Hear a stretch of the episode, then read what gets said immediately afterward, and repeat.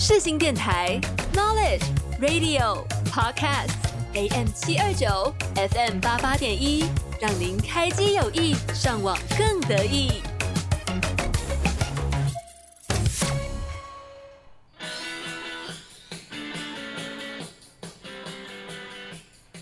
您喜欢运动吗？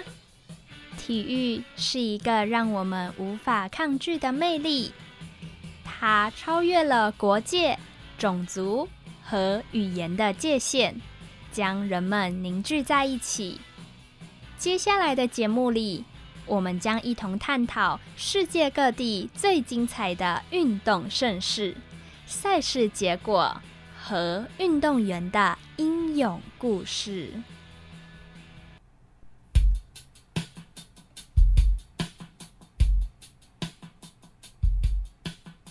现在，请调整好您的频率，准备好迎接我们节目中的运动飨宴。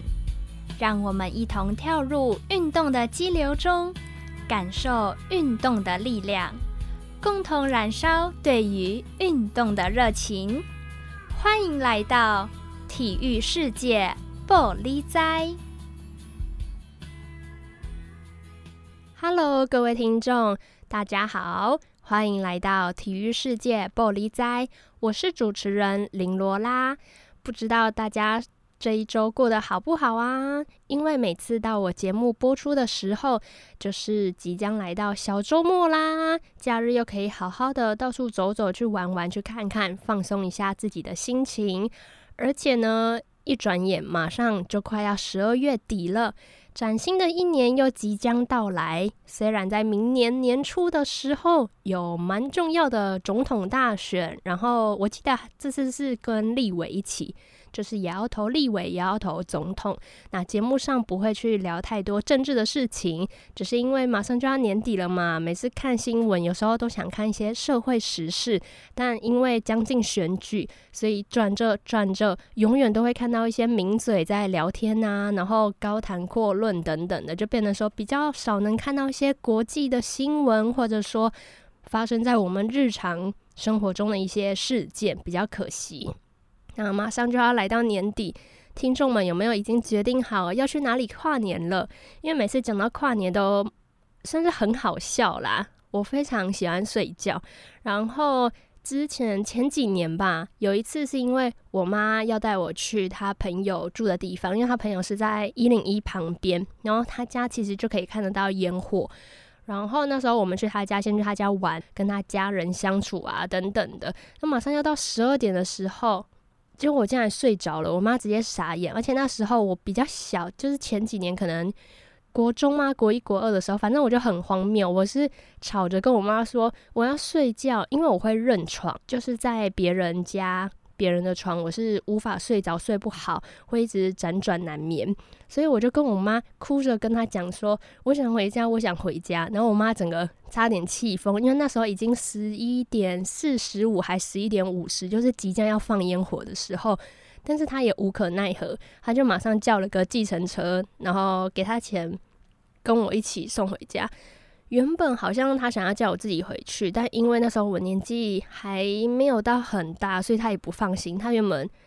真的是想说跟司机讲我们家靠哪，然后让我自己回家，但是后来他还是跟我一起上车陪我回来。自从那一年之后，他就再也不会跟我讲说你要不要陪我去我朋友家跨年或什么什么的，因为他已经产生阴影。他就说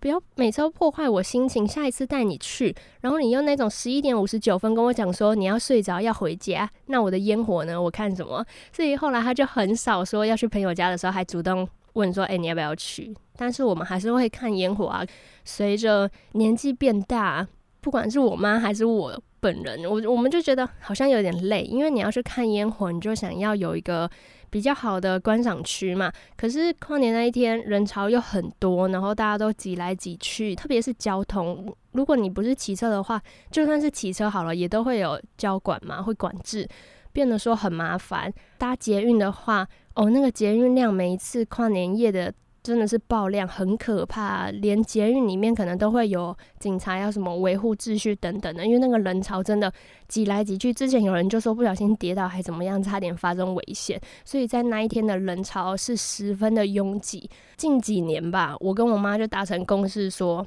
不要去现场看，就是想看的话可以买个什么炸鸡啊宵夜，就在家看电视，而且在家看反而比你去现场看还要清楚，特别是如果你有哪几位喜欢的艺人刚好在跨年夜有表演的话，你从电视看你还可以从各个面向然后不同的角度看到他们，那你去现场如果你不是那一种早上凌晨就去排队，甚至有人是前一天晚上前一天半夜就去排耶，直接搭帐篷睡在那里的，如果你不是那一种比较疯狂的追星的话，你可能就会站在后排嘛，那你站在后排身高像我又不高，那变得全部都被前面的人挡住，什么都看不到。之前是去看那个板桥的耶诞城就有发生这样的状况，所以后来我其实就觉得好累啊，然后又好懒，干嘛去人挤人，还不如待在家然后舒舒服服的吃炸鸡呀、看电视度过今年的最后一天。我觉得算是我自己后来近期跟我妈达成的共识啊，也觉得说这样的方式对大家都比较舒服，也不会觉得说如果我又突然很累睡着的话，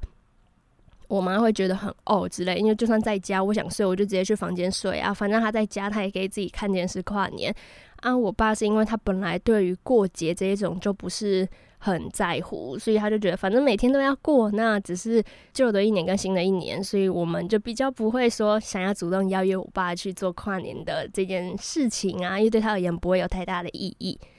不过呢，就是想一转眼竟然马上就要年底了，跟听众们聊聊这些跨年间发生的一些趣事。接下来想先问听众们一个问题，你们身边有没有一位或者说好几位是认识超过10年甚至是将近10年的朋友呢？因为我在上周的时候去看了我一位朋友的毕业音乐会，特别想提这件事的原因就是我跟他在明年2024年是即将要迈入第10年的交情了，而且特别的是其实我周遭大概有4-5位都是10年上下的朋友，然后我跟他们其实都不是在共同的生活圈，然后也念相异的学校。像我去看他毕音的这一位朋友，他跟我比较不一样的是，我们其实连邻居都不是，因为我4-5位里面其实有2位算是邻居，所以是念不同学校，有时候一通讯息然后一个电话就会可以约去家里附近吃饭聊天，所以维系感情算是比较容易的。可是跟这一位朋友其实我们住很远，然后他念的学校我在台北，他在新北，也是距离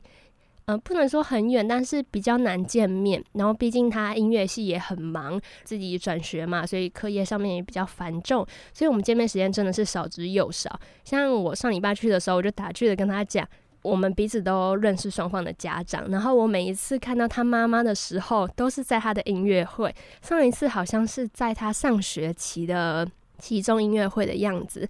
然后我们见面也基本上都是参加他的活动或他参加我的活动。很神奇的是我们是在台北爱乐结缘的，小学的时候，所以有时候想着想着，像我那天在听他演奏，他是主修长笛然后副修声乐，我那时候听他的曲目嘛，听着听着其实有点感人耶，并不是说他演奏的曲子他进步的多寡，或者说技巧的骤变啊，都不是，我觉得反而是我会浮现出他跟我之间的一些回忆，就是他的演奏的音乐性会让我进入到那个情境里面，所以我那时候听着听着眼眶其实有泛泪，因为我就会想到说我们其实是很小的时候，小学参加台北爱乐合唱团，然后在同一个班，但是爱乐其实一个礼拜只有上一次课，除非说在有对外演出的情况下，在演出前都会集训，有时候会去外面住个几天，但那也不是说很常发生的事，就是我们密集相处的时间其实没有很多，再加上离开爱乐后不管是国中、高中，甚至是现在大学，我跟他都是不同学校，可是我们竟然可以就是陆陆续续能将这份情缘、这份友谊延续到现在，就觉得哇，怎么那么不可思议。然后在我去看他表演之前，我还有回去看一下我们之前的照片，我就找到有一张是2013年的照片，对，2013到现在其实也1年了，然后还有14、15、17的。先看到照片中的自己，就觉得哇，岁月不饶人，怎么差那么多？以前超稚嫩，我跟他都很稚嫩、很可爱啊，怎么隔个几年，然后感觉两个人都历经沧桑，但明明还没有出社会，只是在就学的阶段。后来他中场的时候，我又有去跟他妈妈聊天，然后也有把照片给他妈妈看，然后他家人都很支持他走音乐这条路，所以他阿姨什么都有到场。照片给他们看完之后，他们就觉得好可爱哦，而且也觉得这份友谊得来不易啦，双方其实都蛮珍惜的，因为毕竟这个缘分，很多人离开了共同的圈子，或者说那时候为了什么事情而相遇，可是当双方离开了这条路后，没有再联系，或者说渐渐不熟了，就会渐行渐远，然后到最后可能就又变成了陌生人。可是我跟他虽然中间没有到很密切的联系，但是在双方都有事情需要对方的时候，其实都会知道说彼此心里留有个位置啦。所以其实当他音乐会，我也没有直接跟他讲说我那天已经排开，我一定会去，只是我自己就默默记在行事历，因为毕竟认识了那么久，然后重大活动我能去，基本上我都会去。在听我聊这一段故事的时候，不知道你们的心中或脑海里有没有浮现出这么一号的人物呢？那听完我的节目后也要记得，因为你如果没有进行一些沟通的话，走着走着还是很容易散的，所以赶快打一通电话，然后或者说写个讯息跟对方做一下联络，彼此热络一下，这样子情感才可以继续维系哦。对，而且他最后演奏完，他有讲一些心得感想嘛，他也讲了他一路上其实都还蛮坎坷的，因为毕竟音乐这条路真的不好走。我好像没有跟听众们分享过，我以前其实也有学过长笛，不过我不像他长笛陪伴了13年吧，陪伴了13年。那我其实学了1年半2年，我后来就放弃了，也不能说完全放弃，因为我本来就是当兴趣在培养，只不过后来就学课业导致说练习的时间真的是少之又少，再加上你如果不是有加入一些管乐团啊，或者说是音乐班的话，你演出机会很少，就变得说可能练习上面比较没有那个动力吧。我朋友他有讲，他其实中途有想过要放弃，毕竟这件事情是很困难的，你可能在那个环境里面，周遭都是很厉害，从小就是专科啊，可能是音乐班的等等上来的同学，那他自己本身其实到国中都还是到高中都还是普通班，然后是大学才毅然决然的要下定决心走音乐这条路，所以去报了音乐系。不然他在此之前都是念一般的普通班，所以对他而言这件事情是格外辛苦。那时候我本来就是想当兴趣，所以我就没有说我要念音乐班，我也知道这条路不好走，毕竟我有表哥也是音乐系，他是从小音乐系上来的，你要到达一个境界，然后到达那个能力，其实是需要花费很多的时间、金钱跟努力。也很恭喜他终于完成了，算是他在某一个求学生涯阶段中的一个里程碑，因为毕业音乐会对这些音乐系的同学朋友而言是非常重要的必过的一个坎。那你过了之后，接下来如果你要念研究所，那就准备去备考，那没有的话算是圆满了一路上学了4年的求学生涯。好的，在分享下一件事情之前，我要先来穿插跟大家分享一下体育新闻跟一些体育消息。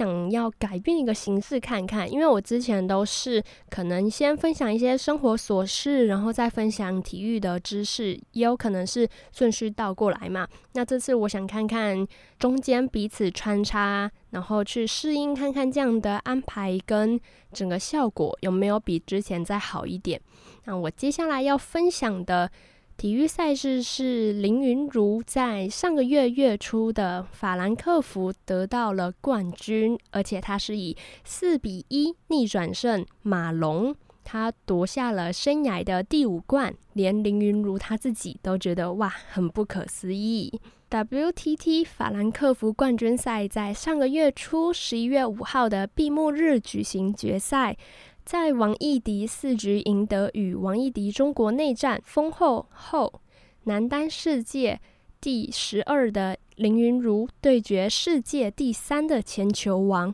中国队长马龙，以7-11、11-7、13-11、12-10、12-10局数4-1告捷，夺得了生涯的第5冠。也是继9月阿拉木图挑战赛后今年的第2座冠军，生涯迄今比赛等级最高的冠军，并且将对战纪录追至4胜5败。赛后呢，林昀儒用中英文轮流回答访问，他首先非常开心可以跟马龙比赛，我对他都是以挑战的心态，毕竟呢马龙是史上最伟大的球员，所以昀儒就是放开去拼。那他自己感觉也很不可思议，他没有想到可以这样赢下比赛。这个夜晚很神奇，现场氛围也很棒，他很谢谢所有到场的观众。林昀儒晋级的路上先后击败了几位地主球员，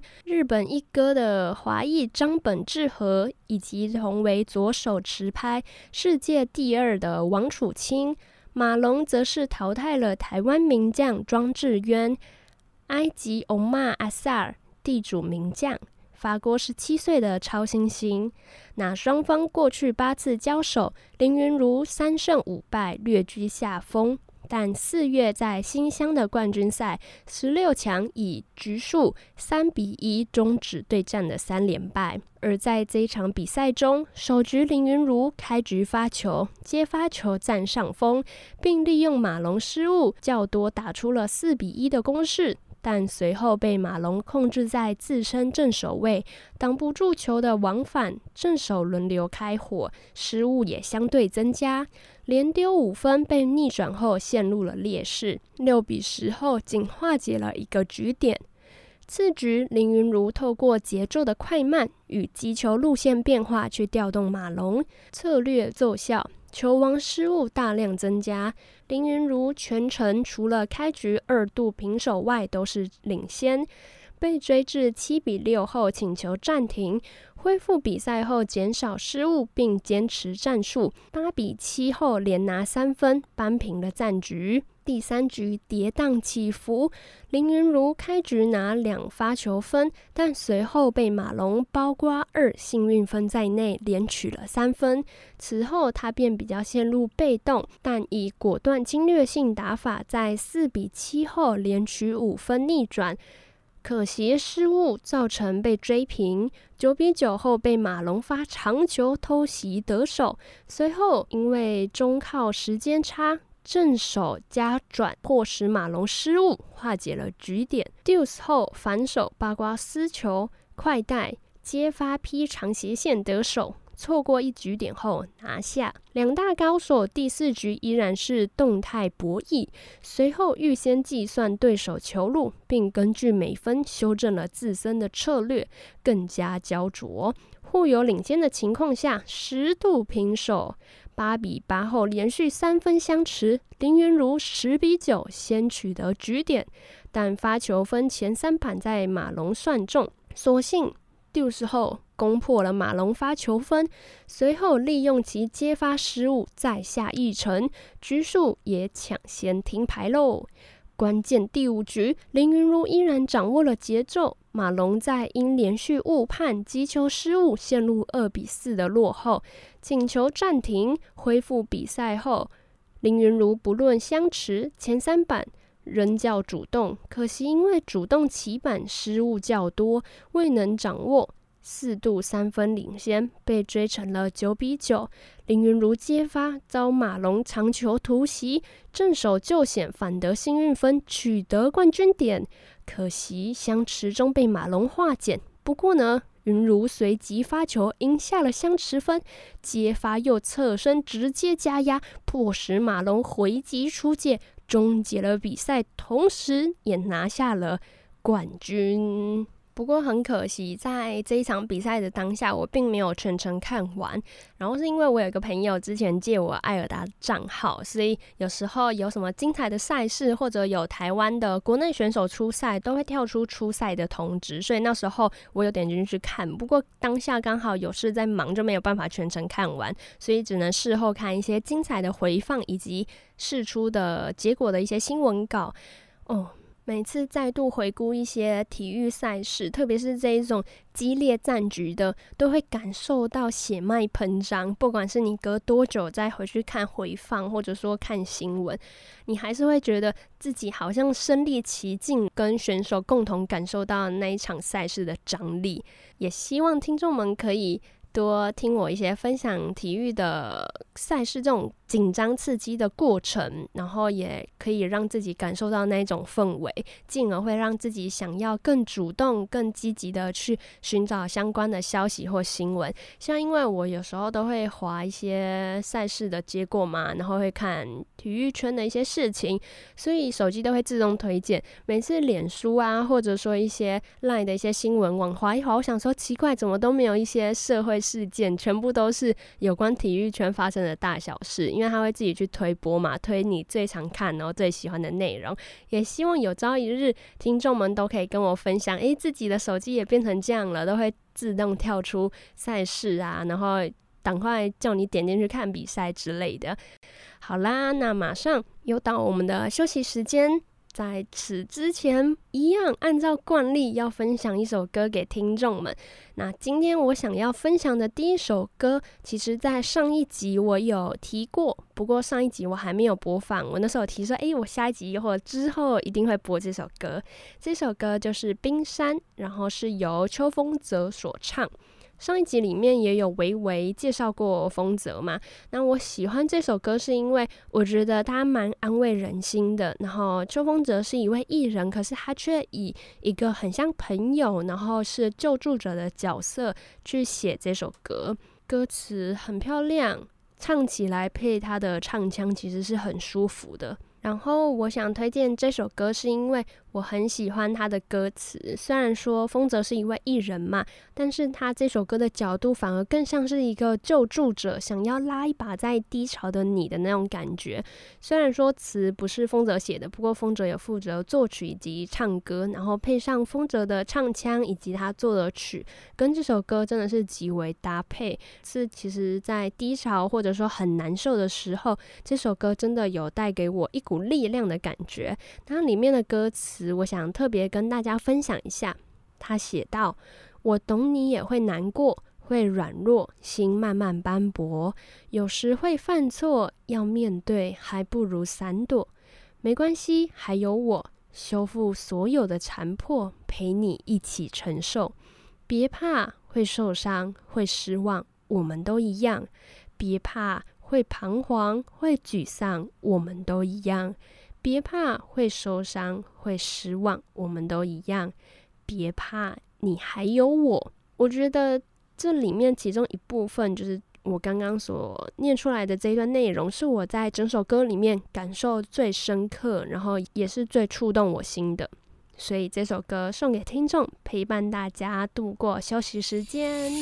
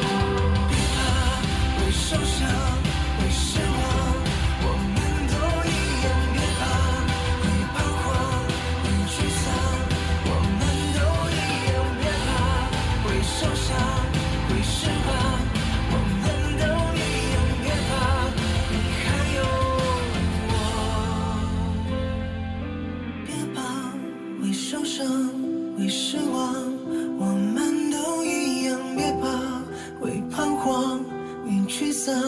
我们都一样，别怕，为受伤，为失望，我们都一样，别怕，你还有我。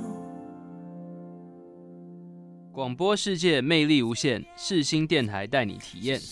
我是熊仔。想留恋深夜场，违反你的门禁，夜店场盖过你的唇印，没光的闪去，就遇水星的剪影。你听，我是目光，那么正在看，按着我释放你的震撼弹，让梦想成真，只愿望见，心不愿的真爱狂。你现在收听的是世新广播电台 AM729 FM88.1。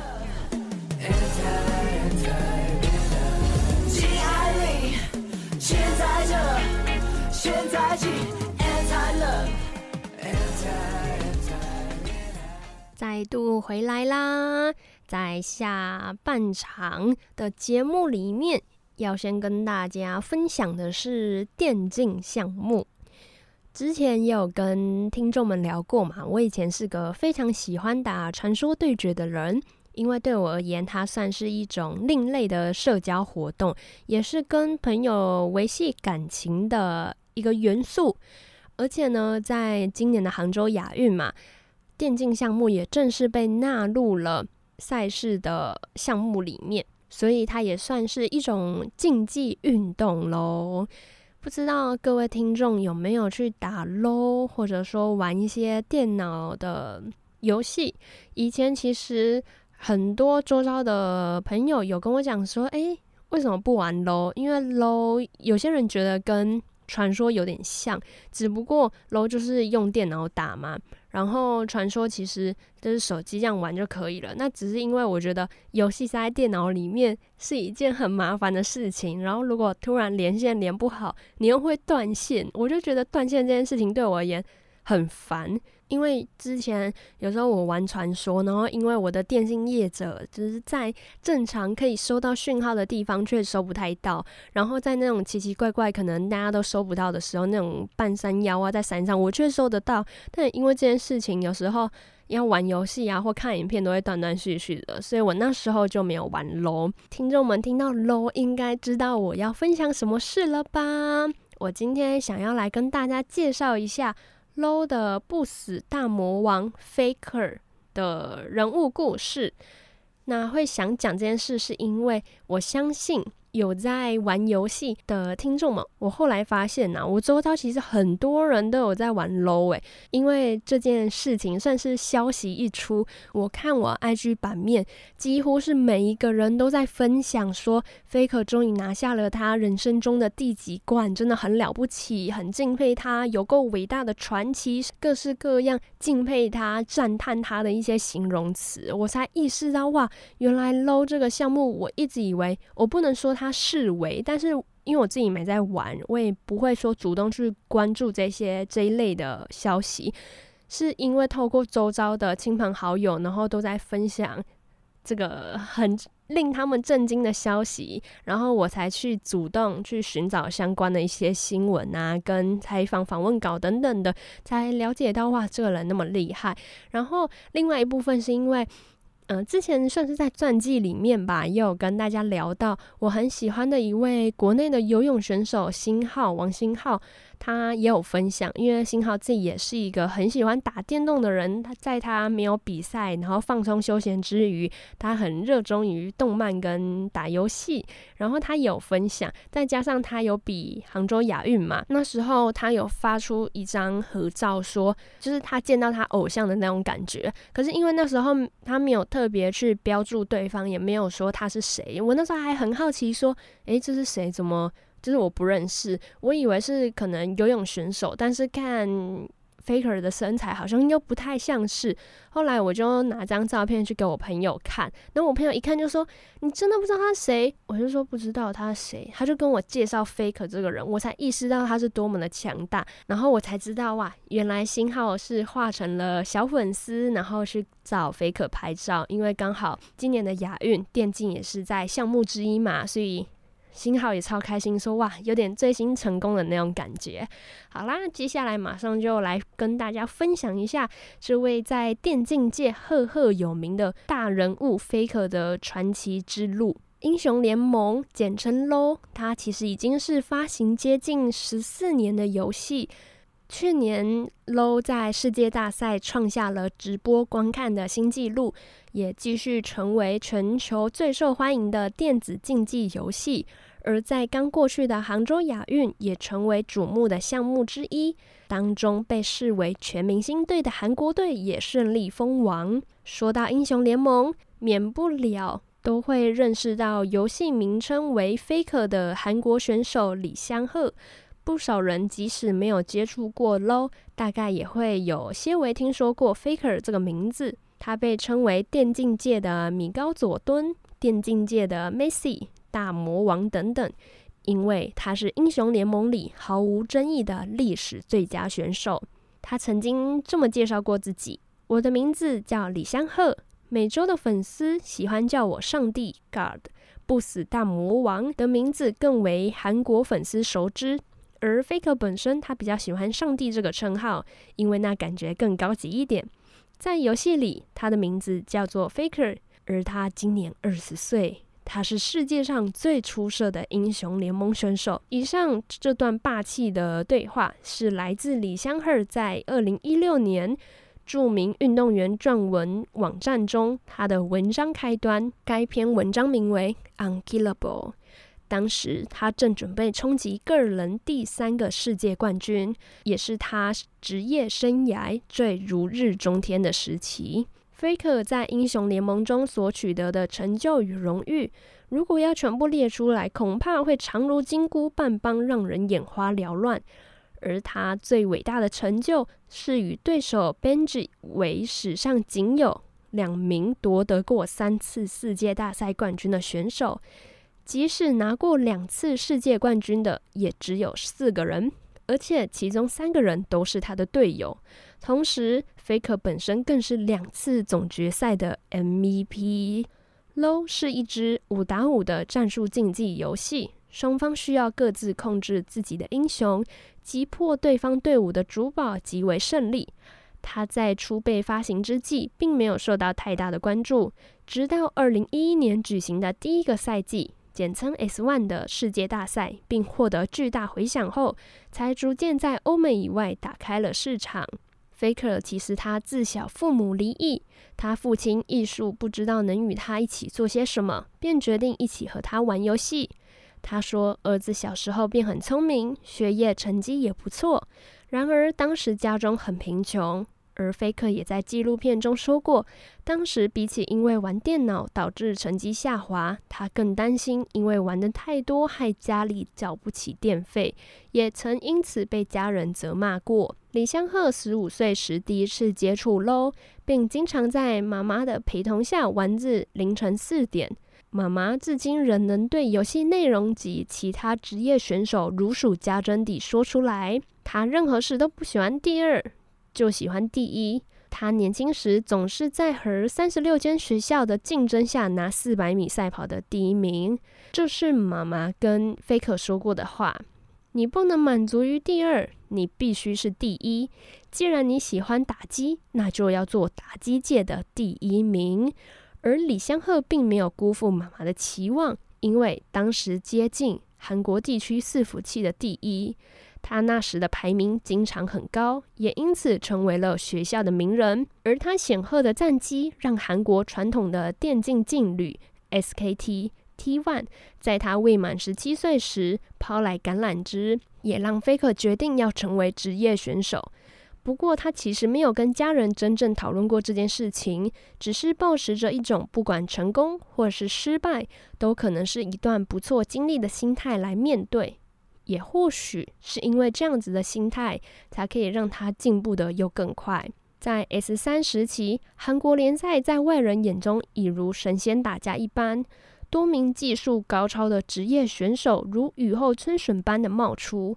当时只有16岁的 Faker 在季中横空出世，并在出道战中单杀了当时被视为韩国最强的中路选手而一战成名，当即率领队伍夺得了世界冠军。当时他只与战队签约短短几个月，却发现远在美国已经有不少的粉丝，而那也是他第一次意识到自己在韩国外也有人会认识他。早期的 Faker 在职业比赛上总是无人可挡，在游戏起初的对线时期便是直接斩压对手获得优势，更曾多次让人目瞪口呆的极限操作，因而被网友称为大魔王。著名的双劫大战是生涯的成名作，由于当时韩国国内夏季赛决赛的特殊赛制，双方皆为盲选，Faker 与对位的 RYU 都选用了名为劫的英雄。比赛中后段， Faker 在只有1/5血量的情况下被 RYU 追杀，却在一连串令人眼花缭乱的操作下极限反杀对方，让 Faker 声名大噪。除了双劫大战外，用雷文以极限的反应及预判避过石化击杀对手的一幕，也是被公认为英雄联盟史上最精彩的操作之一。S3 赛季后， Faker 逐渐被公认为世界上最强的中路选手，他早期犀利激进的风格让其他选手只要在比赛中单杀他过一次，便能成为被吹嘘一辈子的事，也被很多职业选手视为这是一种成就与荣耀。然而他并没有自满，时刻自省自己有什么地方要做得更好，场内场外更是几乎没有产生过任何的丑闻。他妈妈在纪录片中说过，为他人着想，多去爱别人，尊重别人，放低自己，这是他教育的主旨。不过在4年3冠神话后， Faker 也经历了一些低潮，因为电竞选手对反应的需求十分大，因此职业寿命也很短暂。一般而言，16岁至21岁为黄金时期，至23、24岁已会被称为老将。而在第 S7 赛季时，已在 S3、S5、S6 获得3次世界冠军的 Faker 只有21岁，虽仍为电竞选手的黄金年龄，但反应及操作对比以往均有所下滑。这时 SKT 其实又出现了不少队员的人事变动，特别是一同获得3次世界冠军的好拍档 Bang 离去，战队实力因而受到影响，而这也让大魔王决定改变打法。他在世界赛上竟然以辅助队友为主，在5盘3胜制的4强战面对中国的 RNG， 选出擅长支援的英雄加里奥，多次从天而降逆转战局，最终带领队友以3-2晋级，也成为该届赛事经典场面之一。同时更让世人看到，即使 Faker 转换了打法，也是能改变战局的顶尖选手。决赛面对同样来自韩国的 Samsung Galaxy， SKT 苦战至0-2落后，被逼至出局边缘时， Faker 竟然连续出现低级失误，被对手抓住先行击杀，导致落败。对手夺冠一刻兴奋的相拥，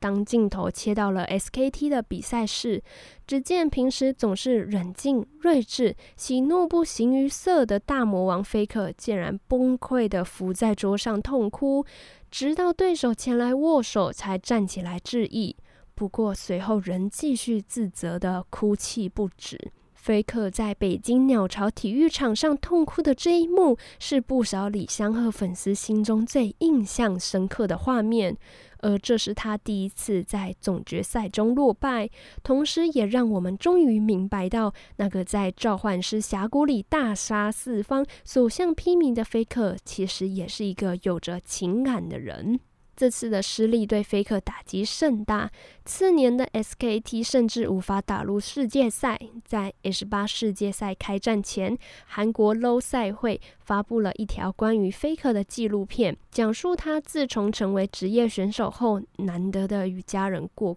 一次的生日，而他看起来十分享受与家人相处的时光。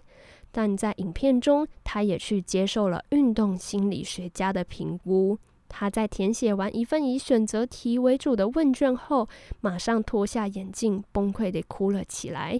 他觉得被过去的自己质疑了。该名心理学家在查看完他的问卷后表示， Faker 的压力水平已到达临界点。习惯在世界最高舞台封王的 Faker 表示不确定自己下次能不能表现得更好，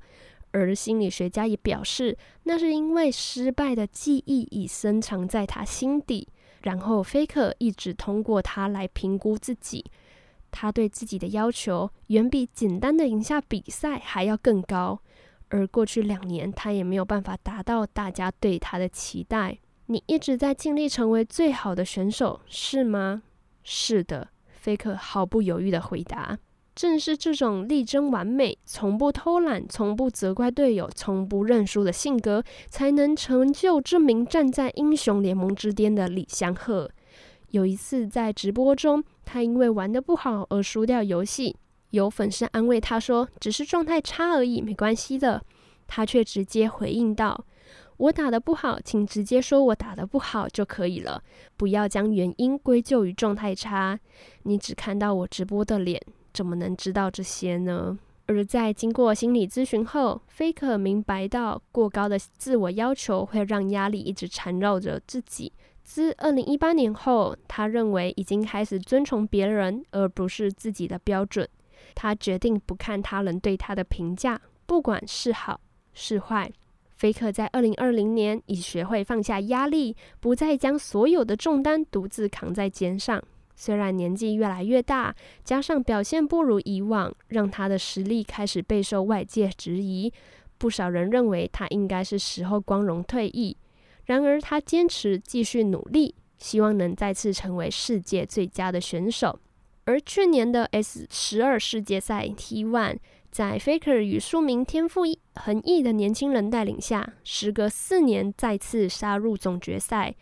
对手是从附加赛艰难地一路晋级到的黑马 DRX， 而 T1 则是在春夏常规赛中获得一冠一亚的冠军大热门，生涯第4冠近在眼前，却居然战至2-2。生死局中 T1 更在 Faker 与另一名队友发挥不佳的情况下，最终败冷落败。再一次在总决赛中的落败， Faker 不再像5年前在鸟巢般崩溃痛哭，他能够坦然接受让人失望的结果，也开始学懂如何接受失败，也明白到成功与失败均为职业选手必经的过程。而新赛季里， Faker 在生涯首次受伤复出后，既如定海神针一般带领战队在韩国季后赛一路杀至决赛，虽然最终以0-3败阵，但仍取得 S13 世界赛的入场券，再次挑战生涯第4个世界冠军。 Faker 其实曾参加过上一届的亚运，不过当时的电竞仅为表演项目，并不计算作正式的奖牌数，那次不敌中国的银牌。而事实上 LOL 自 S1 以后，至今11届的世界冠军均是由亚洲队伍获得，除 S2 为中华台北外，其余10届均为中韩瓜分。因此今年的亚运会正是一次的顶尖对决，亦是这名已然27岁的老将在国际赛事中再次证明自己宝刀未老的最佳舞台。尽管他因病最终只上阵1场，仍顺利助韩国队夺得金牌，不为兵役留下任何的悬念。而兵役这个部分，听众们可以收听前几集的内容，我有提到韩国对于在亚运赛中有夺得金牌的选手是可以免兵役的哦。在亚运后，他也立刻回到韩国准备世界大赛。虽然 T1 在世界赛前不被看好能够再入决赛， Faker 一直追寻的第4冠仿佛只是泡影。未料 T1 竟然越战越强，全程只成败与宿敌GenG、GenG， 他们在8强击败 LNG， 打入4强的一刻，便成为了今届仅余的一支韩国联赛 LCK 战队。面对另外3支来自中国 LPL 的战队，负起了捍卫韩国战队尊严的任务。Faker 本来就未曾在赛事中败给过 LPL 战队，结果他也延续这项传奇数据，在四强先挫被视为大热门的 JDG， 令对手的颤金之路无法走到最后。当中 Game 3的世界一推更被誉为史上最佳的操作之一。到了决赛，面对实力被视为次一等的 WBG， T1 全员斩压，以3-0获胜。而 Faker 最终完成四冠之梦，他在 LOL 的传奇地位相信无法再被撼动。以上呢，就是简单的对于这位传奇的 LOL 战神大魔王 Faker 的介绍，以及他在今年世界大赛中终于夺得他的生涯第4冠。其实在看完这阵子朋友的一些动态圈后，我有主动去看他之前比赛的影片，只能说真的非常精彩，非常了不起。很多时候透过文字所阐述出的并没有办法带给像画面那般的冲击跟震撼，所以不管听众们有没有关注电竞这个部分，也希望可以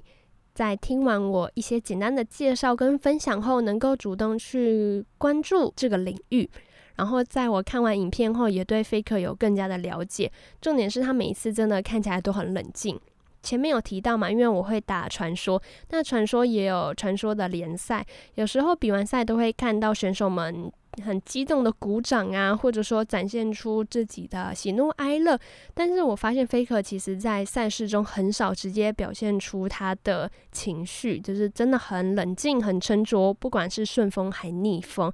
那今天的节目主要就跟大家分享到这里，那我们下周同一个时间空中再相见。最后要带给大家的这首歌也是丰泽的，不过是他跟黄伟晋合作的歌曲，叫做《过去式》。这首歌我觉得它精彩的看点在 MV， 这次也是丰泽自己跳多不一样的风格，然后它的 MV 形式还多了一些剧情在其中。我看 MV 的时候还蛮感动的，而且他们已经跳脱出原本的框架，然后去尝试不一样的事情跟挑战他自己算是蛮迥异的风格，所以值得大家去观赏一下。那歌当然一样很好听，因为也是《五间情》里面成员所唱的嘛，再加上黄伟晋本来就是唱歌的担当。好了，今天的节目就到这边告一个段落，我是主持人林罗拉，我们下周再见，大家拜拜。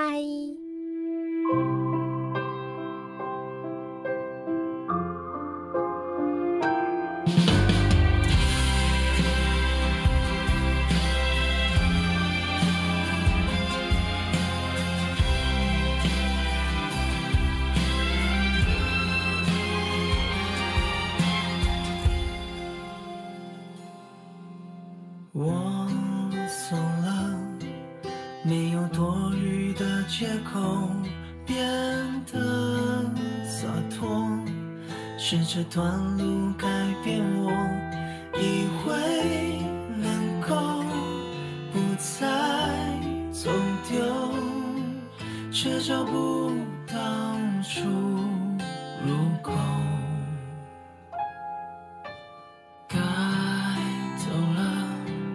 心却相互矛盾着，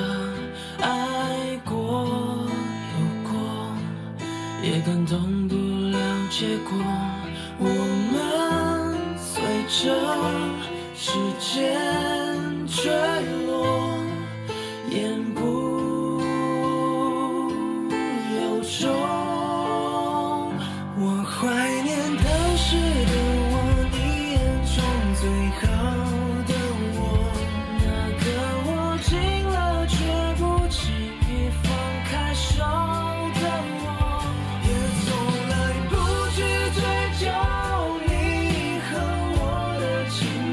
最纯粹那